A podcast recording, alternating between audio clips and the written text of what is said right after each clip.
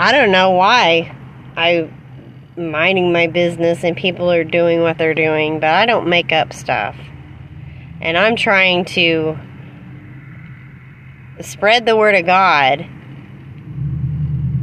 and be humble and not think about things from my past or the things that I've endured. And I don't know why people would be coming in my eyesight or testing me like that. I don't I don't understand that.